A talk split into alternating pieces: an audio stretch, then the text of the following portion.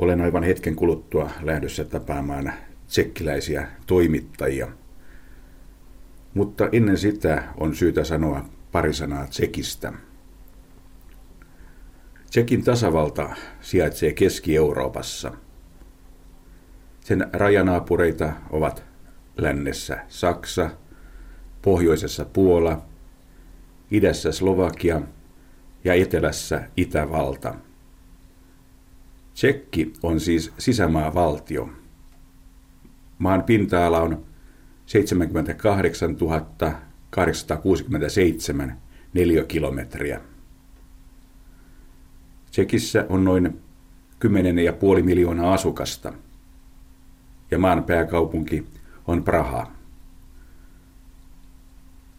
Tsekillä on takanaan pitkä ja värikäs historia. Nykyään vuonna 1993 syntynyt Tsekin tasavalta on länsimainen demokratia, joka on muun muassa EUn ja Naton jäsen. Tsekin valuutta on koruna eli kruunu. Tsekin kieli, tsekki, kuuluu länsislaavilaisten kielten ryhmään. Tällä hetkellä Tsekin presidenttinä toimii Václav Klaus ja maan keskusta oikeistolaista hallitusta johtaa pääministeri Peter Netsas. Aivan ensimmäisenä aion tavata prahalaisessa kahvilassa Tsekin television kotimaan uutisten analyytikon tohtori Martina Lustigovan. Tohtori Martina Lustigova, teidän presidenttinne Václav Klaus tunnetaan maailmalla EU-kriitikkona. Názory Václava Klauze na fungování Evropské unie a na evropskou integraci jsou, myslím, velmi známé. Eh, teď je velmi aktuální otázka eh, té smlouvy o fiskální odpovědnosti, smlouvy, která se Václav Klausin näkemykset EUn toiminnasta ja Euroopan integraatiosta ovat nähdäkseni hyvin tunnettuja. Nyt sopimus Euroopan talous- ja rahaliiton vakaudesta on hyvin ajankohtainen. Siitä kiistellään EU:ssa ja täällä ratkaistaan nyt se, miten Tsekin tasavalta suhtautuu tuohon sopimukseen. Hallituskoalitiossa on tiettyä riitaa asiasta. ODS eli kansalaisdemokraattinen puolue, joka on pääministeri Peter Netsasin ja samalla hallituskoalition vahvin puolue, suhtautuu hyvin pidättyväisesti tuohon sopimukseen. Mutta toiseksi vahvin puolue TOP, joka on ulkoministeri Karel Schwarzenbergin puolue, suhtautuu sopimukseen positiivisesti. Nähtäväksi jää, mitä kiistaa tuo aiheuttaa Tsekin sisäpolitiikassa sitten, kun sopimus tulee EU:ssa ajankohtaiseksi, ja Tsekki joutuu tekemään lopullisen päätöksensä asian suhteen. Nyt asiasta on keskusteltu hallitus- ja parlamenttitasolla. Kyse on ollut kuitenkin toistaiseksi vain keskusteluista, ja avoinna on yhä se kysymys, mitä kiista aiheuttaa koalitiolle. Martina Lustigova, mitä tsekit ylipäätään ajattelevat Euroopan unionista? Kyse on hyvin ajankohtaisesta ja monimutkaisesta kysymyksestä. Se riippuu siitä, mitä puoluetta joku kannattaa. Onko EU yhä suosittu? Se on monimutkainen kysymys. Katsotaanpa, mitä tutkimukset sanovat. Minulla on mukana yksi sellainen. Tämä ei ole täysin ajan tasalla, eikä tässä ole näkyvissä niitä asioita, jotka ovat voineet vaikuttaa viime kuukausien aikana EUn suosioon. Tämä tutkimus on viime keväältä. Tämän mukaan yli puolet sekeistä suhtautuu luottamuksella EU-hun, kun taas niitä, jotka tuntevat epäluottamusta EUta kohtaan, on kaksi viidesosaa. Tämä ei siis ole ajankohtainen tutkimus, eikä siinä, kuten sanoin, ole huomioitu niitä asioita, joita EUssa on nyt meneillään, eli siinä ei ole tietenkään huomioitu rahaliiton vakaussopimuksen vaikutusta ja sitä, mitä euroalueella nyt tapahtuu.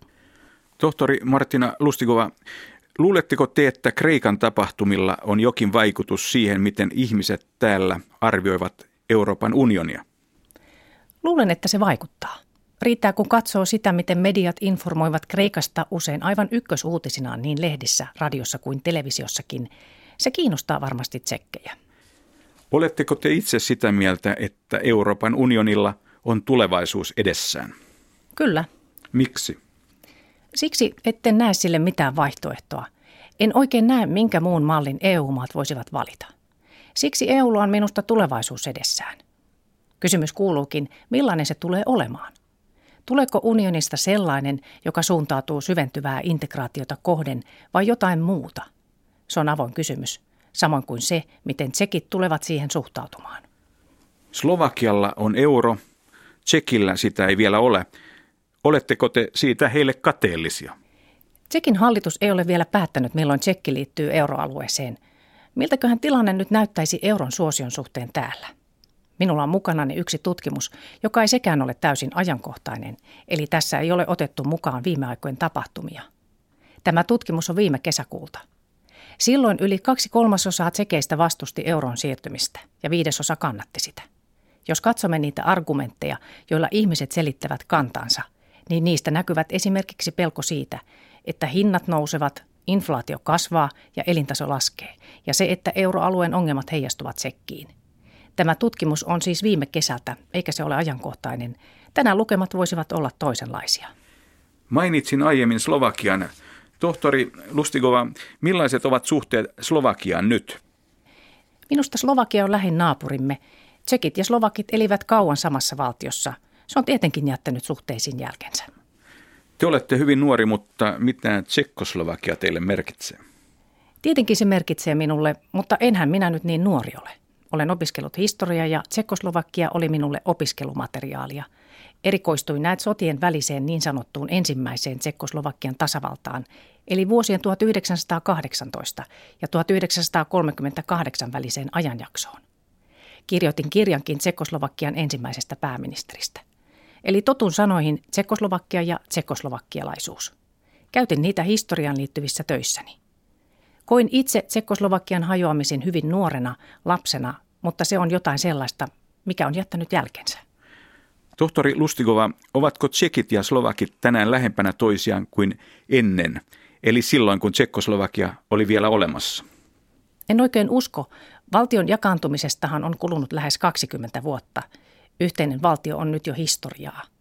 Toisaalta tsekit ja slovakit ovat lähempänä toisiaan kuin mitä ne ovat suhteessa muihin Euroopan tai EUn kansoihin.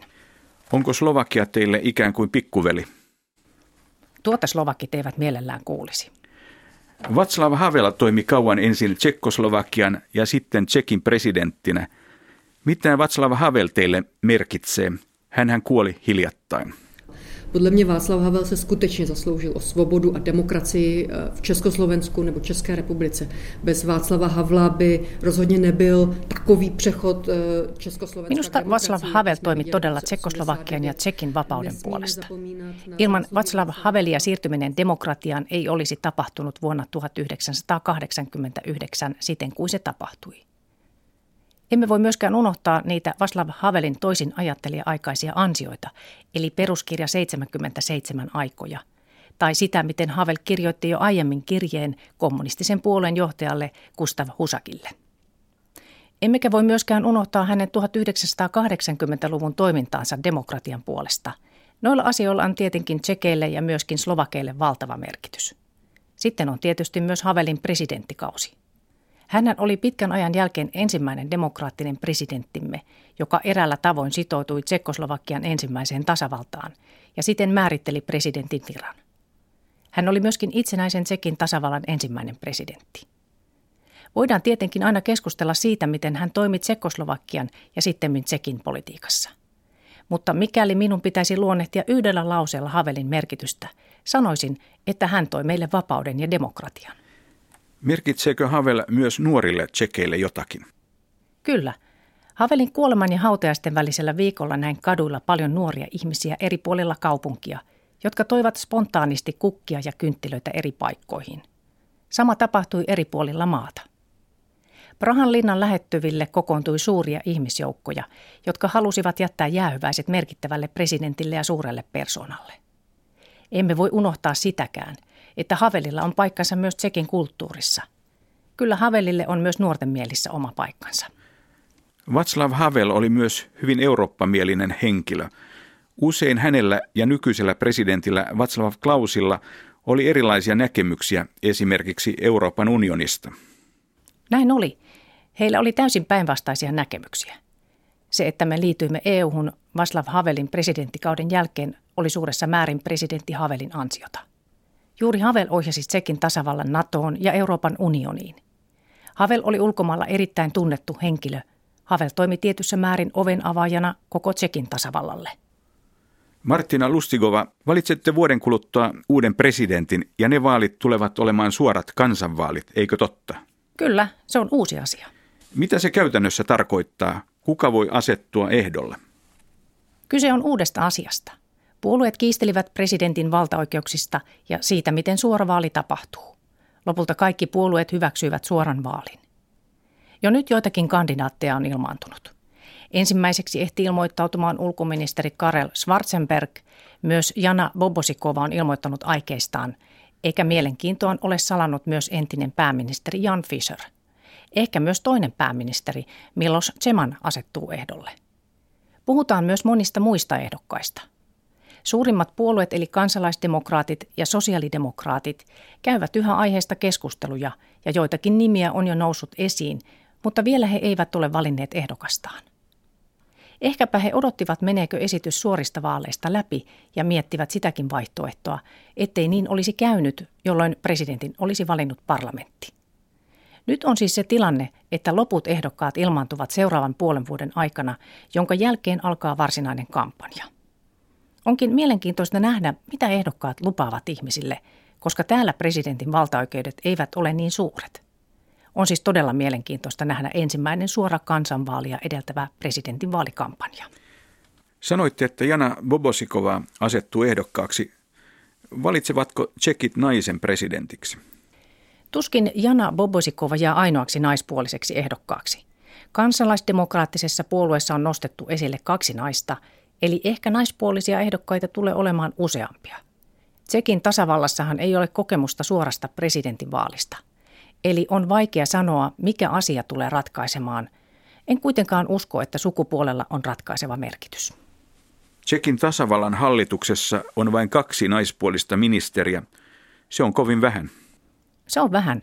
Toisaalta parlamentin puhemies on nainen ja samoin kaksi varapuheenjohtajaa. Kysymys siitä, miksi hallituksessa on niin vähän naisia, pitäisi esittää herra pääministerille. Kyllä naiset ovat täälläkin kiinnostuneita politiikasta. Martina Lustigova, Jotkut ihmiset täällä puhuvat ennenaikaisista parlamenttivaaleista. Onko tsekki matkalla kohti ennenaikaisia vaaleja? Nuo ovat spekulaatioita. Samoinhan täällä spekuloidaan sillä, voitaisiinko uusi hallitus muodostaa sosiaalidemokraattien ja nyt hallituksessa olevan top 09 puolueen varaan. Ne ovat kuitenkin vain niin sanottuja käytäväspekulaatioita. On selvää, että nyt oppositiossa olevat sosiaalidemokraatit kaataisivat mielellään Peter Netsasin hallituksen – mutta ei heillä ole riittävää määrää kansanedustajia, jotta he pystyisivät sen tekemään. Kahdesti he ovat tällä vaalikaudella äänestyttäneet epäluottamuslausetta hallitukselle, mutta ne eivät ole menneet läpi. Se aihe, jolla he voisivat mahdollisesti sopia top-puolueen kanssa, koskee juuri EU-politiikkaa ja Tsekin suhtautumista unionin vakaussopimukseen, mutta silloin he joutuisivat unohtamaan ne lupaukset, joita ne antoivat äänestäjille kotimaisissa kysymyksissä. Siksi minusta vaikuttaa juuri nyt, ettei ennenaikaisia vaaleja ole näköpiirissä. Mutta tsekkiläisessä politiikassa kaikki muuttuu hyvin nopeasti. Tohtori Martina Lustigova, puhutaan, että Tsekin nykyhallitus on keskusta oikeistolainen.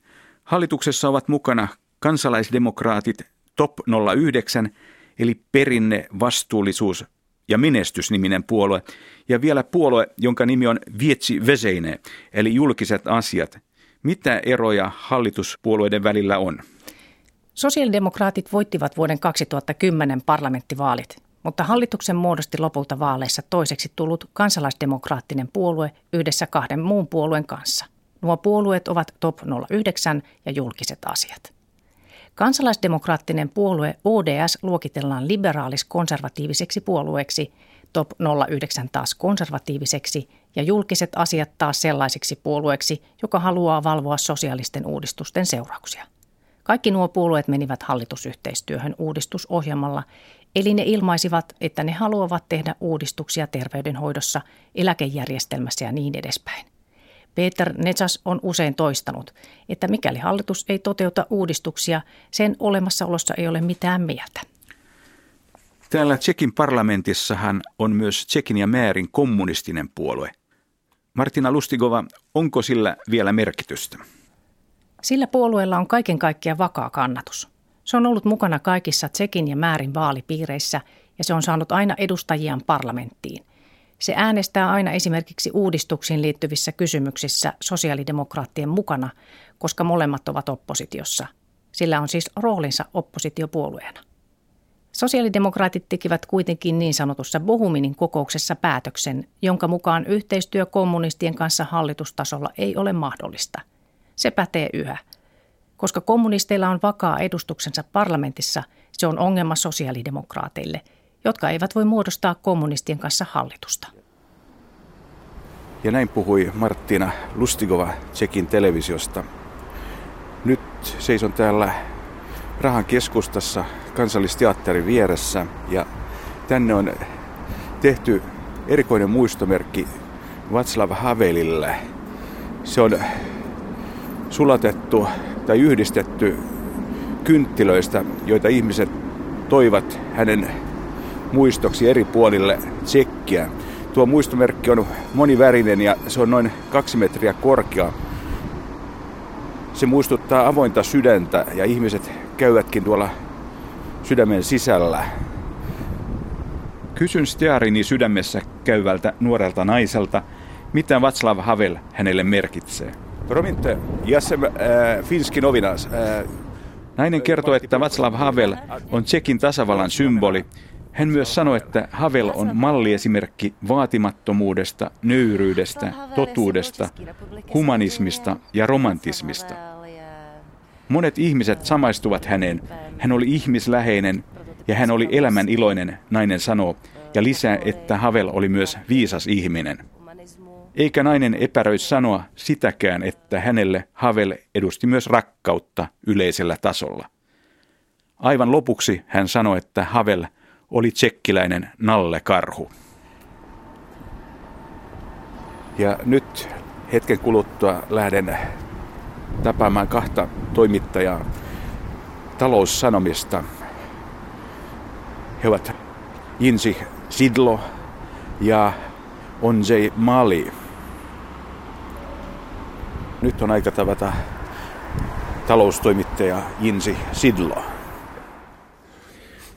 Tak momentálně podle dnešních dat eh, statistiků jsme v recesi, protože ekonomika dvakrát po sobě ve čtvrtletí klesala, takže jsme technicky v recesi.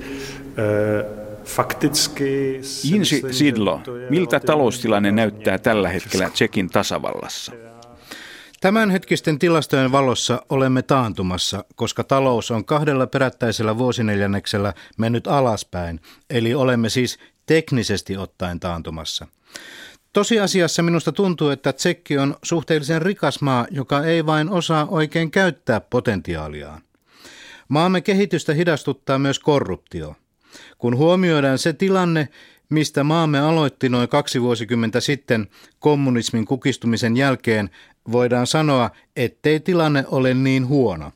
Tsekkihän on maa, joka on hyvin riippuvainen viennistä ja erityisesti viennistä Saksaan.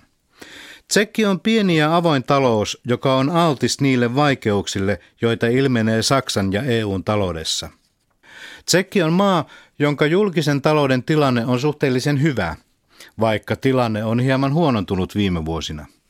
Tsekin taloushan kasvoi voimakkaasti viime vuosikymmenen puolivälissä 6-7 prosentin vuosivauhtia.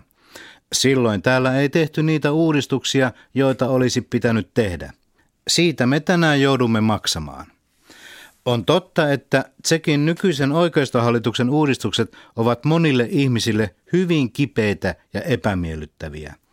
Nythän täällä tehdään syvemmälle meneviä uudistuksia kuin kertaakaan 1990-luvun alun jälkeen. Pohjoisessa naapurimaassanne Puolassa työttömyys on tällä hetkellä noin 13 prosenttia. Insi Sidlo, miltä tilanne näyttää täällä? Tsekissä työttömyys ei ole noin suuri kuin Puolassa. Muistini mukaan työttömyysprosentti on tällä hetkellä noin kahdeksan. Se ei ole vähän. Toisaalta talouskasvun aikana työttömyysprosentti oli korkeampi. Kyse on myös hyvin paikallisesta asiasta – Tsekissä on alueita, joilla työttömyys on paljon suurempi, kuten Pohjois-Tsekissä tai Pohjoismäärissä. Siellä on alueita, joilla työttömyys on lähes 20 prosenttia. Kyse on tietenkin suuresta ongelmasta, joka on pysynyt jo usean vuoden ajan lähes samankaltaisena. 1990-luvulla työttömyysprosentti oli Tsekissä hyvin alhainen. Työllisyyttä ylläpidettiin silloin tietyssä määrin keinotekoisesti, koska Tsekin tasavallan talous pohjautui jossain määrin eräänlaiseen pankkisosialismiin, kun pankit olivat puolittain valtion omistamia. Tällä hetkellä Tsekin työttömyysprosentti on suurin piirtein eurooppalaista keskitasoa. Puhun taas hieman pohjoisesta naapuristanne Puolasta. Maasta muutto on siellä näkyvä ilmiö. Insi Zidlo, mikä on tilanne Tsekin kohdalla? Puhutteko emigraatiosta vai immigraatiosta? Emigraatiosta. Lontoossahan puolet asukkaista taitaa puhua nykyään Puolaa. Tsekit eivät ole ollenkaan samassa mittakaavassa muuttaneet työn perässä edes kotimaassa ja vielä vähemmän ulkomaille. On selvää, että sen jälkeen kun Tsekki liittyi EU-hun, jotkut lähtivät, mutta ei täällä ole ollenkaan samanlaista ongelmaa sen suhteen kuin mitä Puolalla on. Eli tarkoitan tällä nyt sitä, että sieltä on lähtenyt ulkomaille hyvin suuri osa nuorista ikäpolvista. Maastamuutto Tsekistä on varsin vähäistä. Tilannetta ei voida oikein mitenkään verrata Puolan tilanteeseen. Mitä sitten tulee maahanmuuttoon, niin sekään ei ole suurta. Tsekin tasavalta on nyt periaatteessa lähes homogeeninen maa, jossa slovakit ovat suurimpana vähemmistönä. Slovakkien lisäksi seuraavat ukrainalaiset, venäläiset ja vietnamilaiset.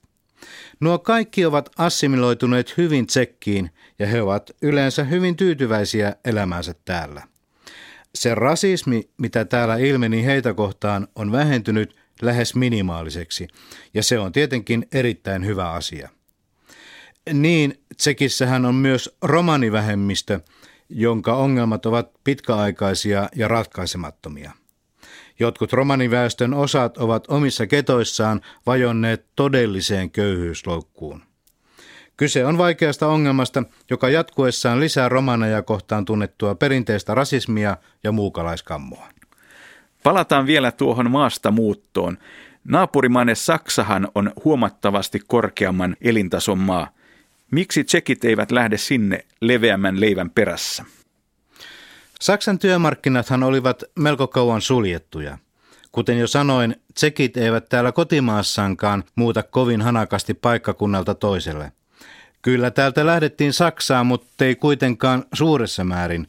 Esimerkiksi rajan läheisyydestä tietyn ammatin harjoittajat lähtivät aivan samoin kuin lähdettiin Itävaltaan. Esimerkiksi lääkäreitä lähti, mutta ei mitenkään suurin joukoin. Lääkäreidenkään maastamuutto ei saanut koskaan sellaisia mittasuhteita, että sillä olisi ollut joku näkyvä ja selkeä vaikutus Tsekin terveydenhoitoon. Lääkärit kyllä käyttivät tuota maastamuuttokorttia silloin, kun he neuvottelivat lääkäreiden palkkauksesta valtion tai vakuutusyhtiöiden kanssa. He siis käyttivät maastamuuton mahdollisuutta eräänlaisena painostuskeinona.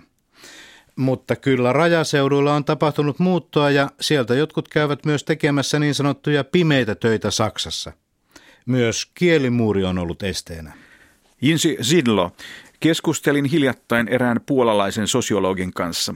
Hän sanoi, että Puolassa niin sanottu harmaa talous on suuri ongelma. Mikä on tilanne täällä Tsekissä? Kyllä se on tietysti täälläkin ongelma, vaikkei mitään tarkkoja ja luotettavia arvioita olekaan käytössä. Kyllä täälläkin tehdään pimeitä töitä ja harrastetaan veronkiertoa.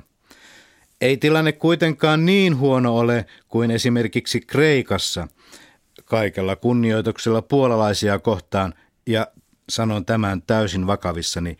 Puolalaisilla on aina ollut täällä Tsekissä sellainen maine, että he ovat erittäin kovia ja hyviä kaupan tekijöitä. Kommunismin aikana totuttiin siihen, että mikäli jotain ei voinut ostaa kaupasta, sen pystyi usein ostamaan joltain puolalaiselta. Puolalaiset osasivat aina jotenkin järjestellä asioita – Tsekeillä ei ole yhtä paljon samanlaisia kykyjä. Mutta korruptio on eri asia. Esimerkiksi tunnettu ekonomisti Pavel Kohout on sanonut, että mikäli tsekki pystyisi vähentämään korruption vaikka vain sivilisoituneelle eurooppalaiselle keskitasolle, ei siis Suomen tasolle, joka on paljon vähemmän, niin maalla ei olisi mitään ongelmia budjetin alijäämän suhteen. Olen juuri menossa keskustelemaan Prahan kaupungin tulevaisuudesta. Prahan alue on Euroopan unionin viidenneksi vaurain alue. Kaupunki on siis uskomattoman rikas. Ongelma on siinä, ettei tuota vaurautta useinkaan voi nähdä. Praha on kaunis kaupunki, joka on aivan vertailukelpoinen minkä tahansa eurooppalaisen metropolin kanssa. Viinin ja Prahan välillä ei ole suurtakaan eroa. Lisään vielä, että minä ihailen viiniä.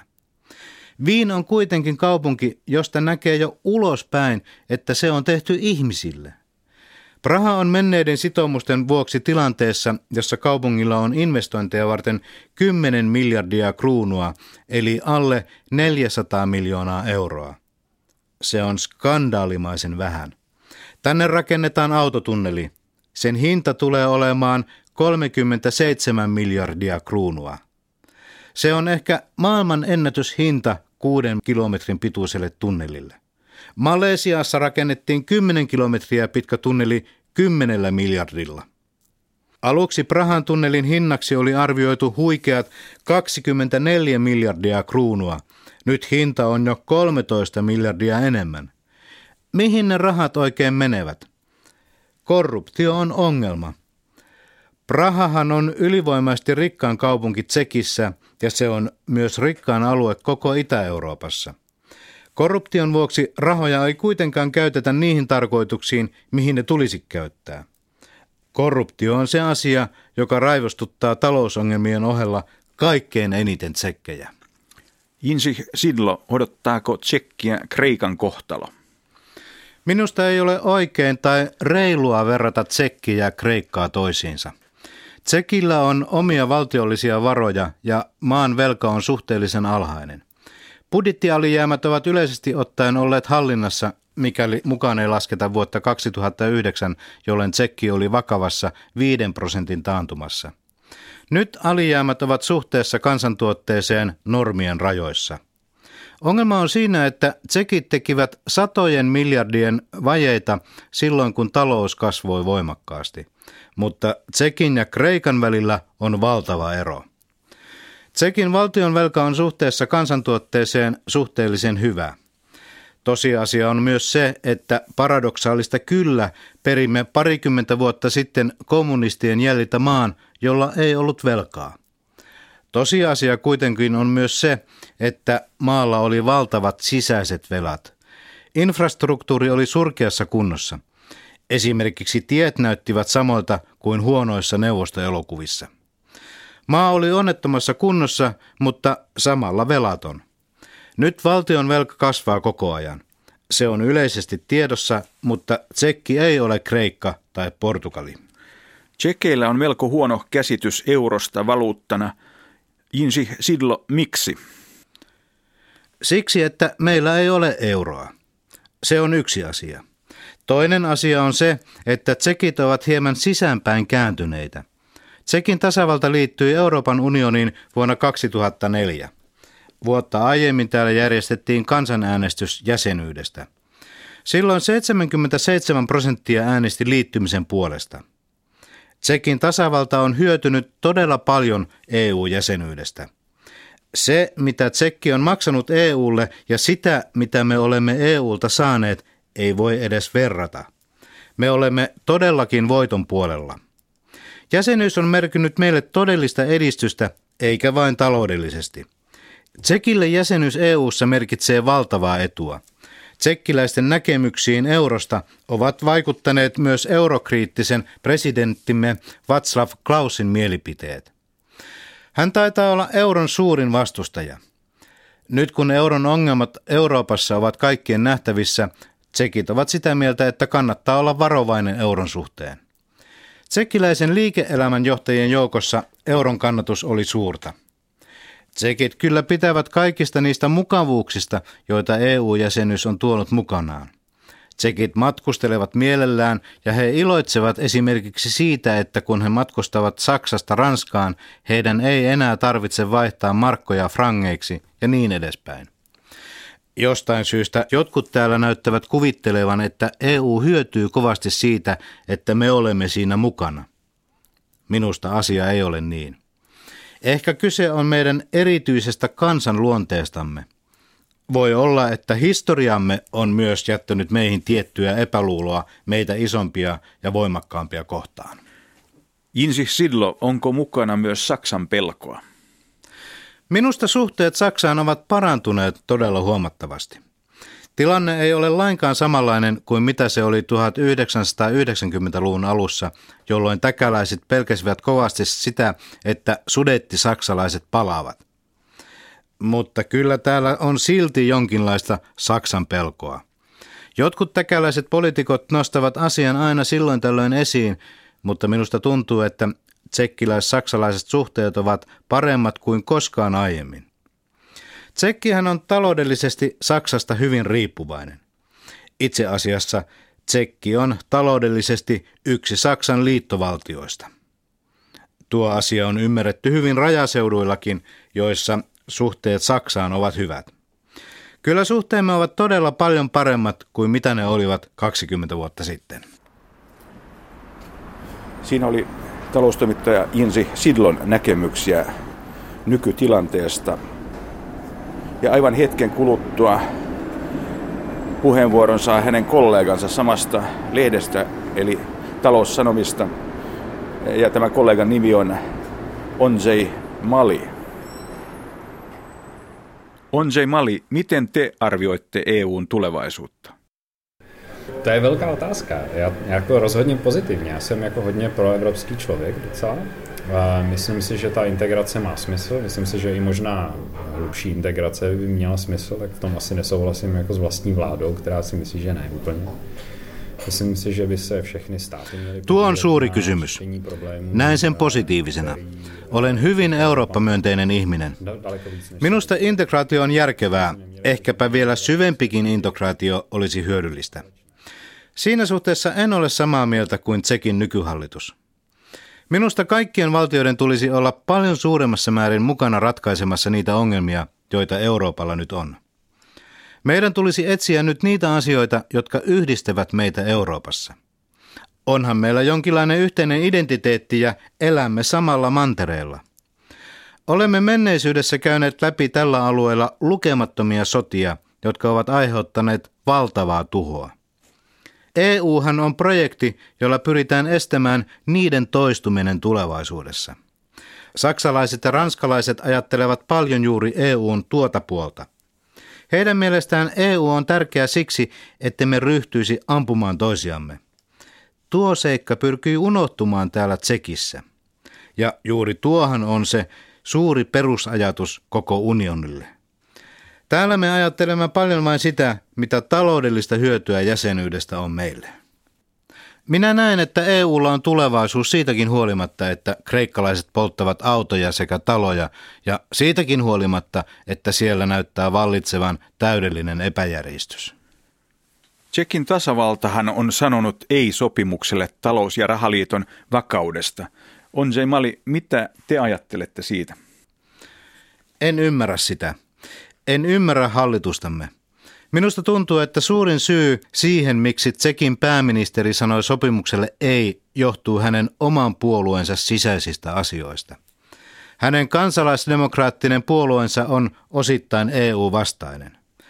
Jotkut hänen puolueensa poliitikot korostavat kovasti Tsekin kansallisia etuja, kertomatta kuitenkaan, mitä ne ovat – Minusta tuntuu, että pääministeri Peter Netsas sanoi sopimukselle ei siksi, että hän halusi rauhoittaa puolueen sisäistä tilannetta. Valitettavasti näyttää siltä, että puoluepoliittiset intressit menevät valtion edun edelle. En oikein ymmärrä, mitä hyötyä meille on siitä, että asetumme Iso-Britannian kanssa yhteen. Historiamme ovat hyvin erilaisia ja Britannialla on aivan toisenlainen asema EU:ssa. Tsekkihän on eräänlainen Saksan 18 osavaltio. Jos pieni huumori sallitaan, Tsekki on maa, jolla sattuu olemaan oma hallitus ja parlamentti. Mutta tosiasia on, että taloutemme on sidoksissa Saksaan. Minä en ymmärrä, mitä hyötyä meille on siitä, että aiheutamme itsellemme turhia ongelmia. Viime joulukuussa kuoli Tsekkoslovakian ja sittemmin Tsekin pitkäaikainen presidentti Václav Havel. Olen täällä Prahassa keskustellut monien kanssa Havelin merkityksestä. Mutta Onjei Mali, mitä Havel teille merkitsee? Havelin merkitys selvisi vasta sitten, kun hän oli poissa. On ikävää, että Havelin suuruuden rinnalla nykypolitiikot näyttävät niin pieniltä, suorastaan nollilta, joilla ei häneen verrattuna ole eurooppalaisessa mittakaavassa minkäänlaista merkitystä. Havelilla oli myös onnea siinä, että hän sattui olemaan oikeassa paikassa oikeaan aikaan, eli vuonna 1989, jolloin hänestä tuli menneisyytensä ansiosta vapauden symboli. Havel ei ollut pelkästään ihminen, vaan hänestä tuli instituutio. Hän ei itse halunnut olla kansakunnan omatunto, mutta hän joutui siihen asemaan. Kyllä hän oli eräänlainen kansakunnan omatunto, jollaista meillä ei enää ole. Se on suuri puute. Eikö nykyinen presidenttine Václav Klaus ole sellainen? Havel oli eurooppalaisen kokoluokan poliitikko. Klaus on pikkuporvari.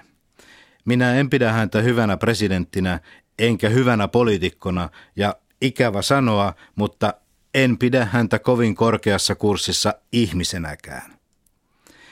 Václav Klaus on pikkuporvarillisuuden ilmentymä, sen huonoimmassa mielessä. Hän puhuu sitä, mitä ihmiset haluavat kuulla, mutta se ei ole mitään valtiomiehen puhetta. Todelliselta valtiomieheltä voi odottaa paljon enemmän. Havel oli kansainvälisestikin valtavan suuri auktoriteetti, jonka näkemyksiä kuunneltiin. Klaus on kansainvälisesti katsottuna pelle, jonka näkemykset ovat marginaalisia, jopa hiukan noloja. Vuoden kuluttua teillä on suorat presidentinvaalit ensimmäistä kertaa. On se Mali, onko se hyvä asia, että presidentti valitaan suorilla kansanvaaleilla? Siitähän päätettiin aivan hiljattain. Onko se hyvä idea? En oikein tiedä. Poliitikothan pelkäävät nyt, että he menettävät vaikutusvaltansa presidentin virkaan. Mutta eihän nykyinenkään presidentti Václav Klaus kuuntele ketään muita, eikä hän välitä muista. Ei hän ole kenellekään kiitollinen, vaikka syytä olisikin. Onse Mali, puhuisin vielä hieman pohjoisesta naapuristanne Puolasta. Onko Tsekin ja Puolan välillä suuri ero? Emme ymmärrä toisiamme oikein kielellisesti. Slovakkien kanssa tilanne on toinen. Minä puhun puolalaisten kanssa englantia, koska muuten en ymmärrä, mitä he sanovat. Puolalaisten ja tsekkien mentaliteetti on täysin toisenlainen. Puolalaisilla on toisenlaiset historialliset taustat. Myös nykypäivä näyttää toisenlaiselta. Puola on yltiöuskonnollinen maa, jossa ratkaistaan täysin toisenlaisia ongelmia kuin täällä. Siellä keskustellaan esimerkiksi abortista – Täällä valtiolle ei tulisi mieleenkään ottaa kantaa sellaiseen. Monet puolalaiset käyvätkin tekemässä abortteja esimerkiksi täällä Tsekissä. Kirkon asema on myös täysin erilainen. Jos tsekkiläinen kardinaali puhuu, hän puhuu lähinnä hengellisistä asioista, ei politiikasta. Puolassa kardinaalit saattavat puhua politiikkaa. Kun kävin vaimoni kanssa Tsakopaanessa lomalla – olimme sokerattuja siitä, että siellä oli joka puolella Vatikaanin lippuja. Ja Krakovassa asemalla oli paavillinen juna. Se tuntui uskomattomalta. Kyllä puolalainen mentaliteetti eroaa kovasti täkäläisestä. Minusta tuntuu, että me olemme eräänlaisia tsekin kieltä puhuvia saksalaisia. Onjei Mali, viittasitte hieman Slovakiaan. Slovakian valuuttana on euro. Miksei teillä ole sitä? Niin, meillä ei ole sitä. Kukaan ei osannut täällä aikoinaan päättää asiasta. Sitten alkoi kriisi, jolloin me emme enää täyttäneet euroon siirtymisen kriteerejä. Ehkä voisimme täyttää ne kriteerit nyt varsin pian, mutta ihmiset täällä näkevät nyt omin silmin, että eurolla on valtavia ongelmia. Euroalue on ihan kiistatta vaikeuksissa. Tsekit seuraavat sitä, miten Slovakiassa ihmiset joutuvat nyt antamaan rahaa eurooppalaiseen vakausrahastoon. Siellähän hallituskin kaatui noista syistä. On ymmärrettävää, ettei tavalliselle Slovakille, jonka keskipalkka on 700 euroa kuukaudessa, voida tyhjentävästi selittää, miksi hänen pitäisi maksaa tukea Kreikalle, jossa keskimääräinen palkka on 1300 euroa ja joka on joutunut siihen ahdinkoon, missä se on uskomattoman korruption ja veronkierron vuoksi. Sitä ei pystytä selittämään. Slovakia on valtio, joka on paljon Kreikkaa toimivampi. Kreikkalainen kirjanpitohan on jo oikea legenda. Meillä Tsekissä ei ole euroa, enkä usko, että tulemme siirtymään euroon aivan lähiaikoina. Vuosina 2003-2005 tsekkiläinen teollisuus kampanjoi väkevästi sen puolesta, että tsekki olisi siirtynyt euroon. He halusivat sitä siksi, että tsekin talous on vahvasti sidoksissa euroalueeseen. Kurssien vaihtelut loivat siis teollisuudelle ongelmia – Silloin teollisuus todella painosti hallitusta euroon siirtymisen puolesta, mutta koska Tsekki ei onnistunut täyttämään kaikkia Maastrichtin sopimuksen kriteerejä, noissa pyrkimyksissä ei onnistuttu. Ainakin seuraavan viiden vuoden ajan kruunu tulee pysymään valuuttanamme. Uskon itse asiassa, että kruunu säilyy vielä todella kauan. On se Mali, Kreikalla on siis valtava vaikutus siihen, miten tsekit suhtautuvat euroon. Kyllä, epäilemättä niin on. Meidän lehdessämme taloussanomissa me kirjoitamme ainakin joka toisessa numerossa euroalueen ongelmista.